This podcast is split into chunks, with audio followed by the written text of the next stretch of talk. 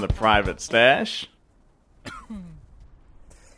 In 1996, I returned to Cascadia, to Olympia, Washington, from the island of Guam, where I'd lived for the last few years.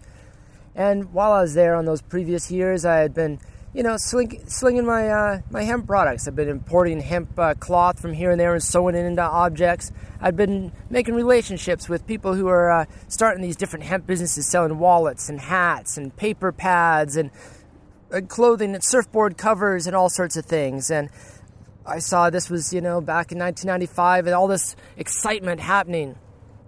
It really was true. After years of sort of being on the fringe, it seemed like hemp was ready to take its place in the mainstream of commercial industrial culture. So there I was in Guam, and I sure enjoyed it. And there's some things to like about having a sunny day with a slight offshore breeze and scuba diving on Christmas. But, you know, I'm from Cascadia. I need my trees and I need my rain and all that. So I headed back to uh, to go hop into this modern hemp movement and be part of changing the world. Well, maybe I was a little bit naive because when I uh, arrived in uh, Olympia, Washington, with my hemp overalls, I found that while there was, uh, you know, some companies doing some good things, there wasn't an overwhelming uh, rise in the public consciousness. But mm, I thought there was much reason for optimism. And as I started to think about what people needed, I was like, you know, there's not a really good piece of documentation that talks about what this point in time you know looks like is in the in the hemp culture for lack of a better word and there's all these people doing these neat things but there's you know there might be some trade associations and there might be some indexes and magazines that they all read but there wasn't a place a way that you could get to know them all. So i decided i would i came across the notion to go make a film. It came out finally and uh, i filmed it in 1996 and it came out in 1997 it was called the hempen road.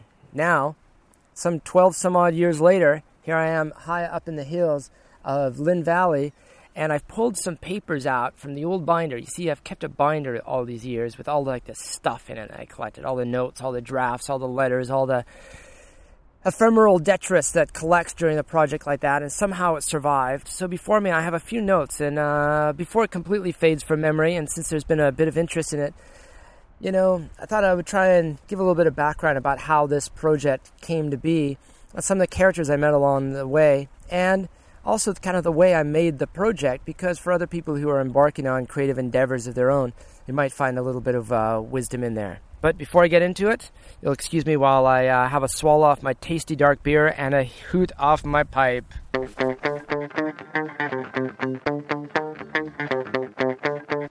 The film started, like many great creative projects do, over a conversation uh, in some uh, college apartment with a, over a beer and a hoot. In my case, it was with a Japanese uh, film student named Eiji. And Eiji was just like had this great cutting edge vision. And you guys know I've lived in Japan for quite some time, and uh, he really, he and I really shared the same aesthetic where we wanted this a real uh, mm, immersive kind of feel to the film, where it was really kind of a stream of consciousness and a rollicking journey down the road, where it's, much, it's as much Jim Jarmusch or Richard Lester directing Beatles and Help as it was uh, more so than it was like a 60 minutes or a CBC style documentary.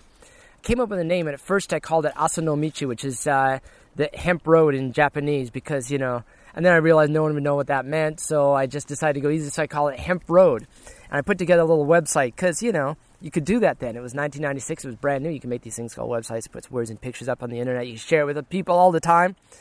So I put a little description up and said, Hey, my name's Dave. I'm making this film. If you have a hemp business, we'd like to get you involved. And I started sending out emails to people saying, Hey, I'm Dave. I'm going to make this project. And what we'd like to do is come to your city, come and just spend a day with you or an afternoon, just kind of see what makes you tick, see how your business runs, learn who your customers are, what the benefits of using hemp, see what your production workflow looks like, see where you go have coffee, that kind of thing. And I got a great response. It was, in fact, a little bit overwhelming.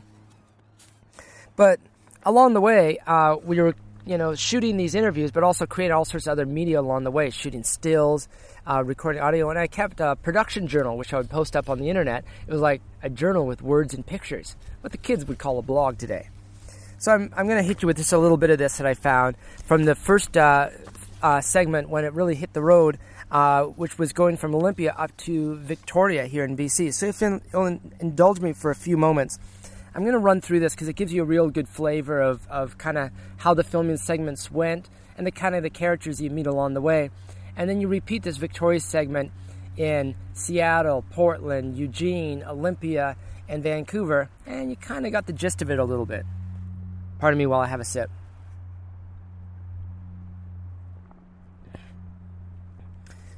Hempen Road, Victoria filming journey. So there we were, Olympia, Washington, 6 a.m. I quit my job by an early morning fax. The van's loaded, lots of cameras, mics, tapes, film, lights, sleeping bags, and ideas. The Olympia morning is dark, coldish, and drizzly. We drive north to the end of America, Port Angeles, top of the Olympic Peninsula, to catch the motor vessel Coho ferry to the Northland. The ferry split at 8:20. We arrived later, so we wait. Pancake breakfast at a wharfside diner. There's time to kill. So we shoot the pulp mills, piles of logs, rotting boats, newly painted buildings, sawmills, piles of sawdust, smokestacks spewing gray blue green sludge. The wind blows it away. We drive to the mountains into Olympic National Park. Sky is November, but it breaks clear and we capture shy mountain peaks by 16 millimeter. Majestic. More time on the dock, roaches into the ocean, roll into the swaying belly of the coho, away we go. The crossing is cloudy and wet. A few bold oldsters remain on the bow, searching for whales or just getting wet. Some nice ambient shots and views of the deckhands hauling in thick rope dock lines. I think about old ocean going vessels coursing across the seas with hempen rope, sails, caulk, and rigging. Victoria's dusk and grown since last I was here. Harborside condos and shopping malls. Still quaint, just not little. We roll off, cruise customs, and call EcoSource for our late appointment.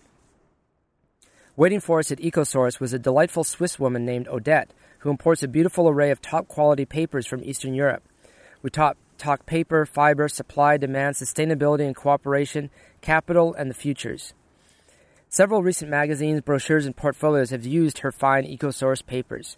New products and ideas are coming together, and the future looks positive for this smart, gentle, hardworking woman. Odette gifted us several sample packs of paper, which we use for printing our business cards on. Works great, looks beautiful. Back downtown to a hostel. It's convenient, clean, albeit somewhat sterile. We haul gear into a locked room, sleep soundly till morning, wake up, move car to legal parking spot, eat granola, soy milk, apple pie. I go find Ian Hunter, and he meets us for a cup of joe at an atrium cafe where we talk and drink fine beverages. Ian ranges topics and ideas as he eats a bagel and shares his thoughts from botany to bicycles to harm reduction.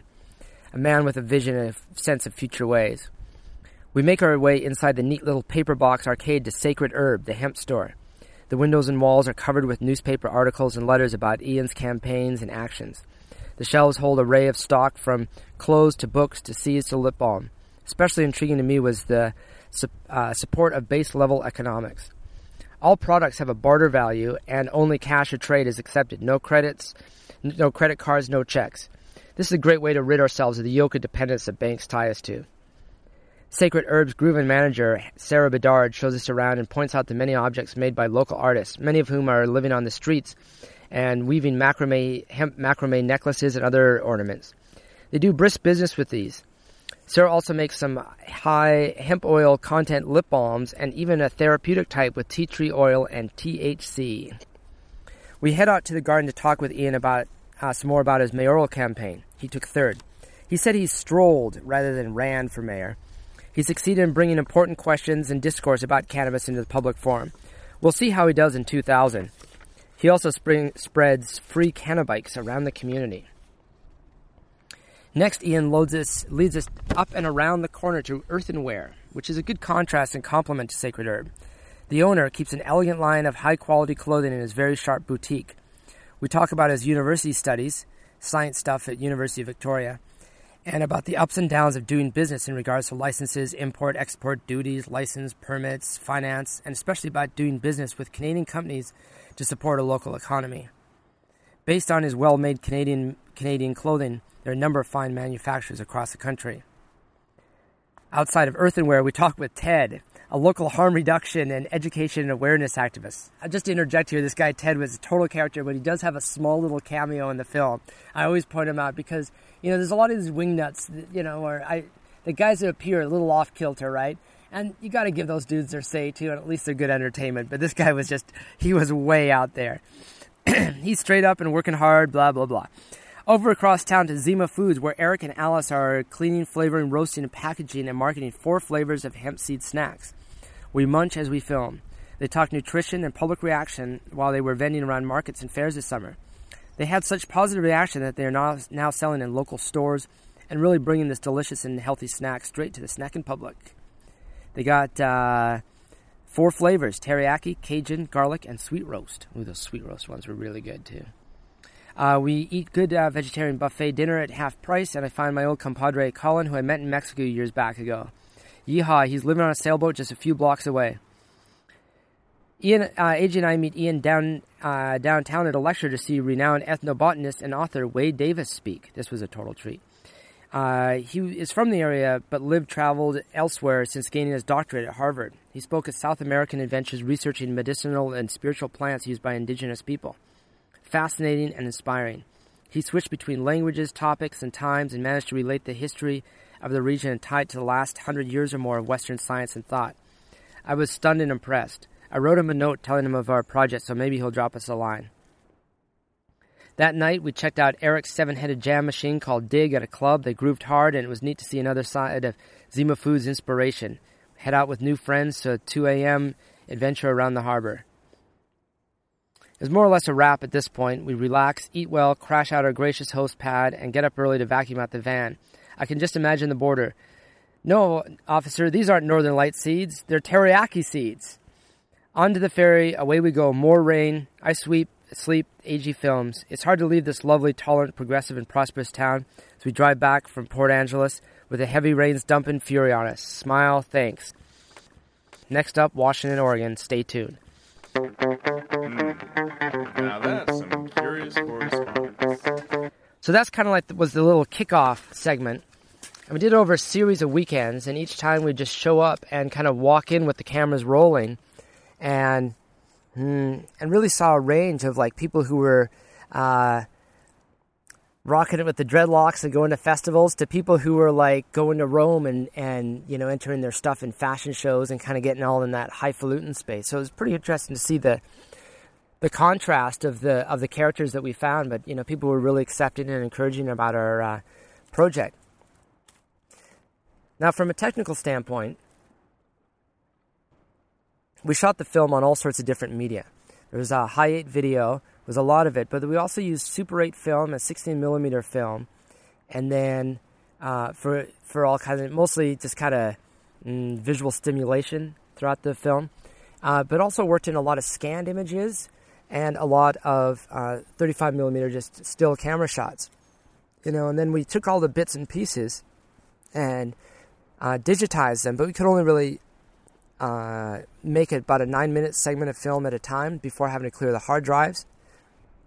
So it was a real drag, but it was the early days of, you know, as Adobe Premiere 1, and so really using these new tools, and it was really amazing to see the whole non-linear video editing thing. And as we sat in this little college um, apartment, I, you know, to do the audio overdubs, and everything was coming in really organically, and, and that was one of my favorite things about that, being able to take all these different inspirations and source material and put them together to make uh, this film. And really, it's it's kind of like ten or twelve little films because each of these interviews became their own little segment with a title card uh, before them. So I'll kind of add to the modular nature as the film now can you know become kind of redigitized after a decade in the analog oblivion on on VHS tape.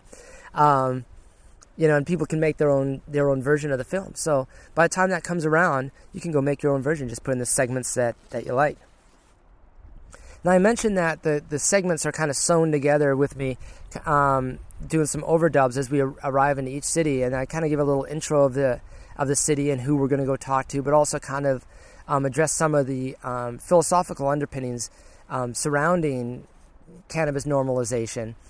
And you know, so in in, in some cases, I'm talking about um, you know international trade laws. In some cases, the intro is more about uh, medicine uh, and the medical industry. In some cases, it's more about um, the legal implications and um, and like the, the harm reduction tolerance approach. In other cases, it's kind of American small businesses. So I try to do a little variety, but um, I'm going to hit you with just uh, another intro here that kind of sets the sets the film off, which kind of gives uh, the foundation that we're coming from. It's really one of not making a statement, but going out there and finding out what the story is. And as my buddy the Unibonger always teases me about, the opening line in the Hempen Road is Hemp is a plant. Like many plants, cannabis sativa comes in many varieties, each having a unique characteristics and uses. People have cultivated and used different strains of cannabis for thousands of years.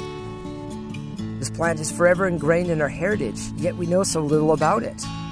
Somewhere along the way, hemp farming and information disappeared as the world entered a new industrial age. Cheap crude oil, old growth forests, processed food, patented medicines, and synthetic cloth replaced clean growing hemp. How did this happen? Now the global community faces the filthy legacy of this misguided prohibition. Now we now realize the world's environment, economy, and health isn't really divided by lines on a map. A problem elsewhere might well be caused by a situation somewhere else. It is the same planet after all. All around the world, people are again looking to hemp as a viable, sustainable crop capable of slowing the pollution and replenishing the earth. Is this possible?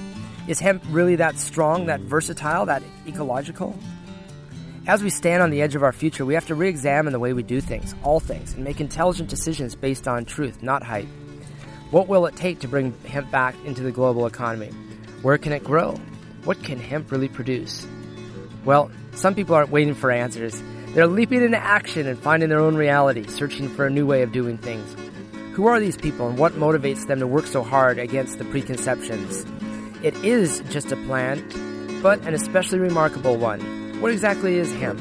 Well, we're on the road to find out. It's natural fiber, it's natural thing. It's natural fiber, it's natural thing.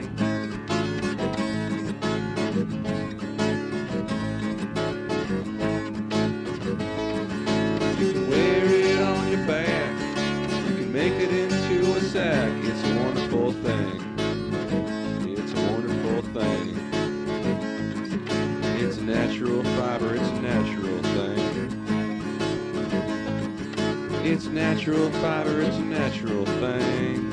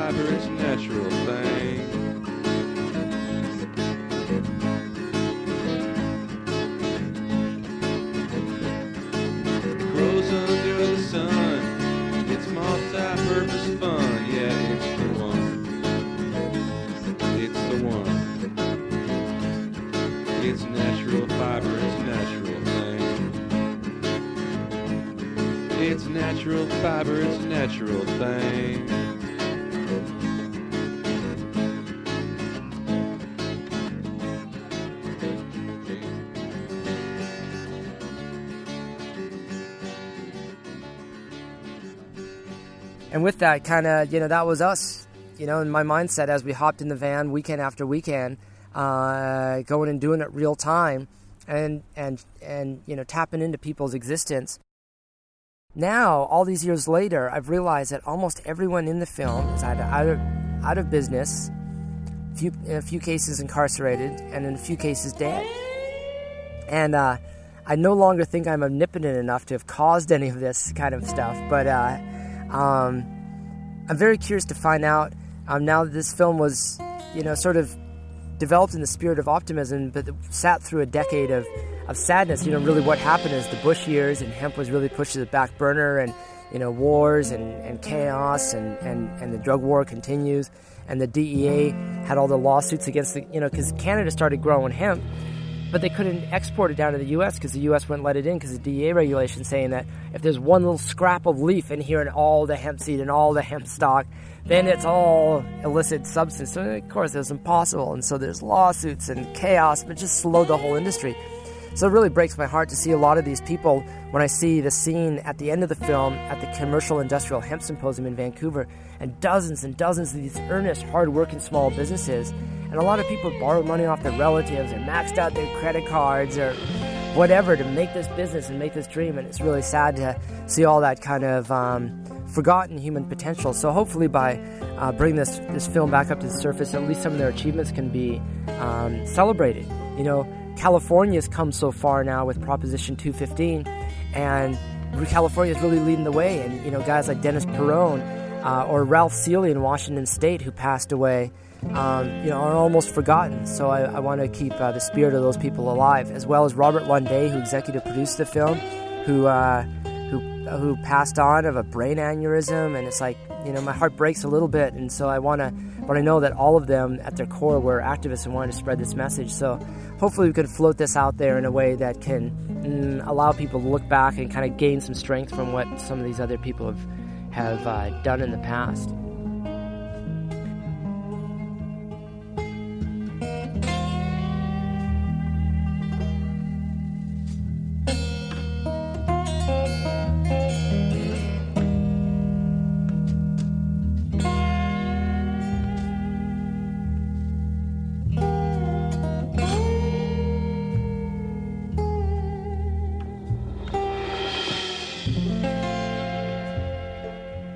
As far as this is a creative project and what it's um, and how it's worked after I made the film, I took it on a little tour and had uh, um, you know rallied up screenings in Vancouver and Seattle at the Seattle Hemp Fest, and then down at a New Year's Eve fundraiser down in Portland, I showed it at a big theater, and Salt Lake City, where I showed it at a fancy place right downtown, like there was like some like performing arts center. And it never looked better, you know. And it was kind of short notice, but I got to tell you, it's like the coolest feeling when you show up there and like 40, 50 people have shown up to see your thing, you know.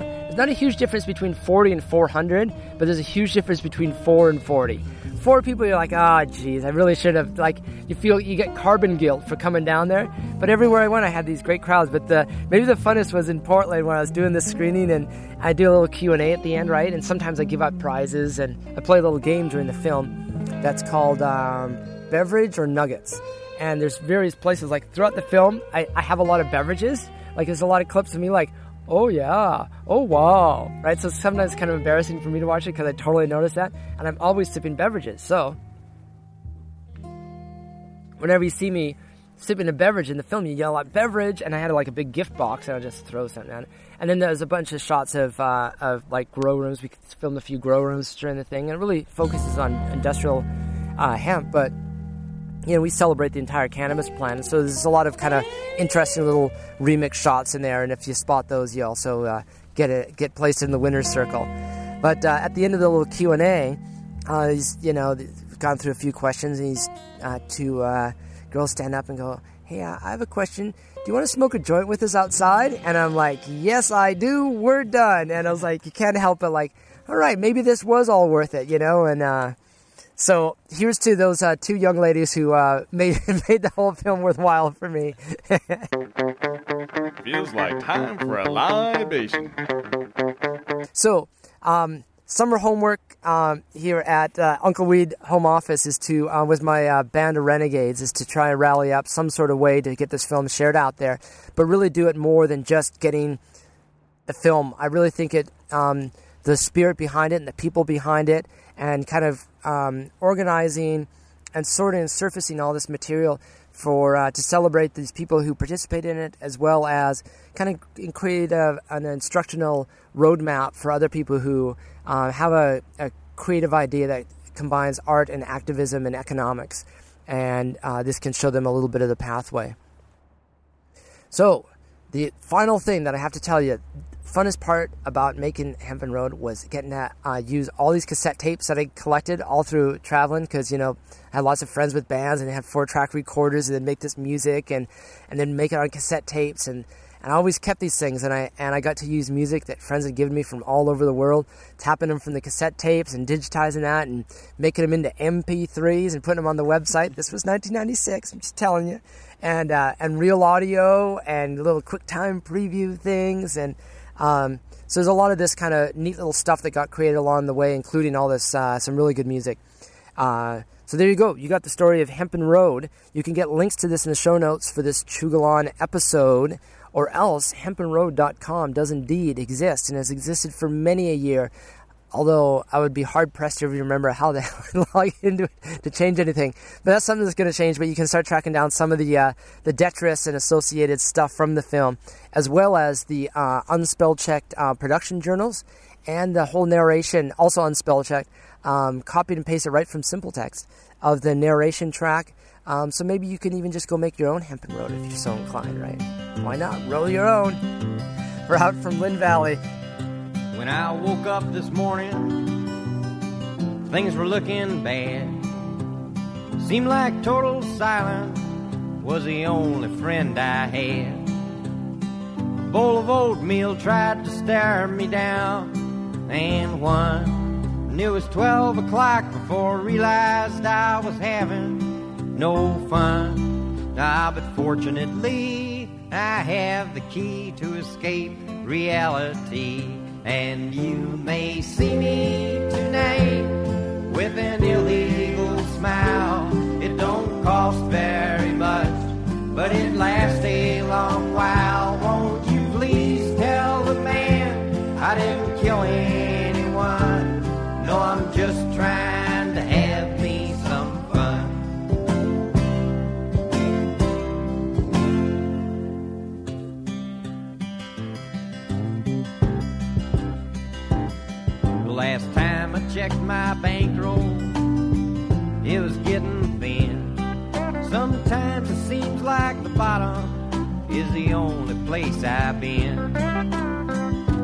A rainbow down a one way street, dead end.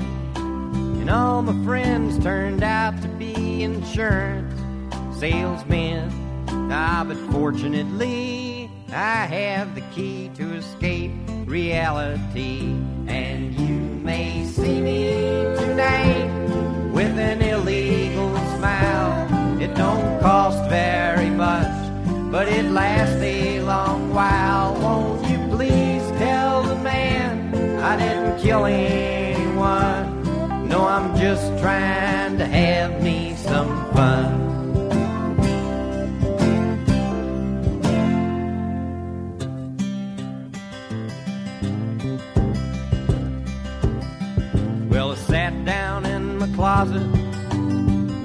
all my trying to get away from all the ears inside my wall.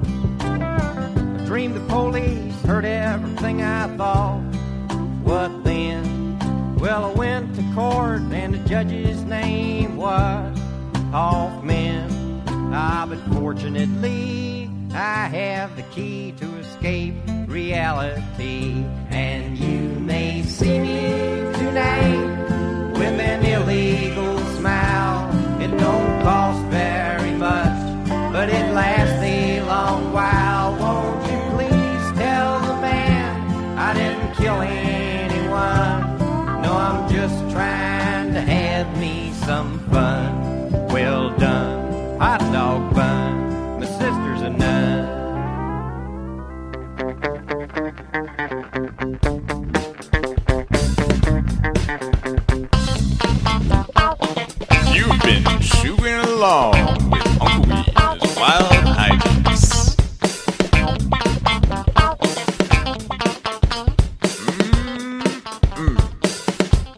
some more beer and cheese to be consumed.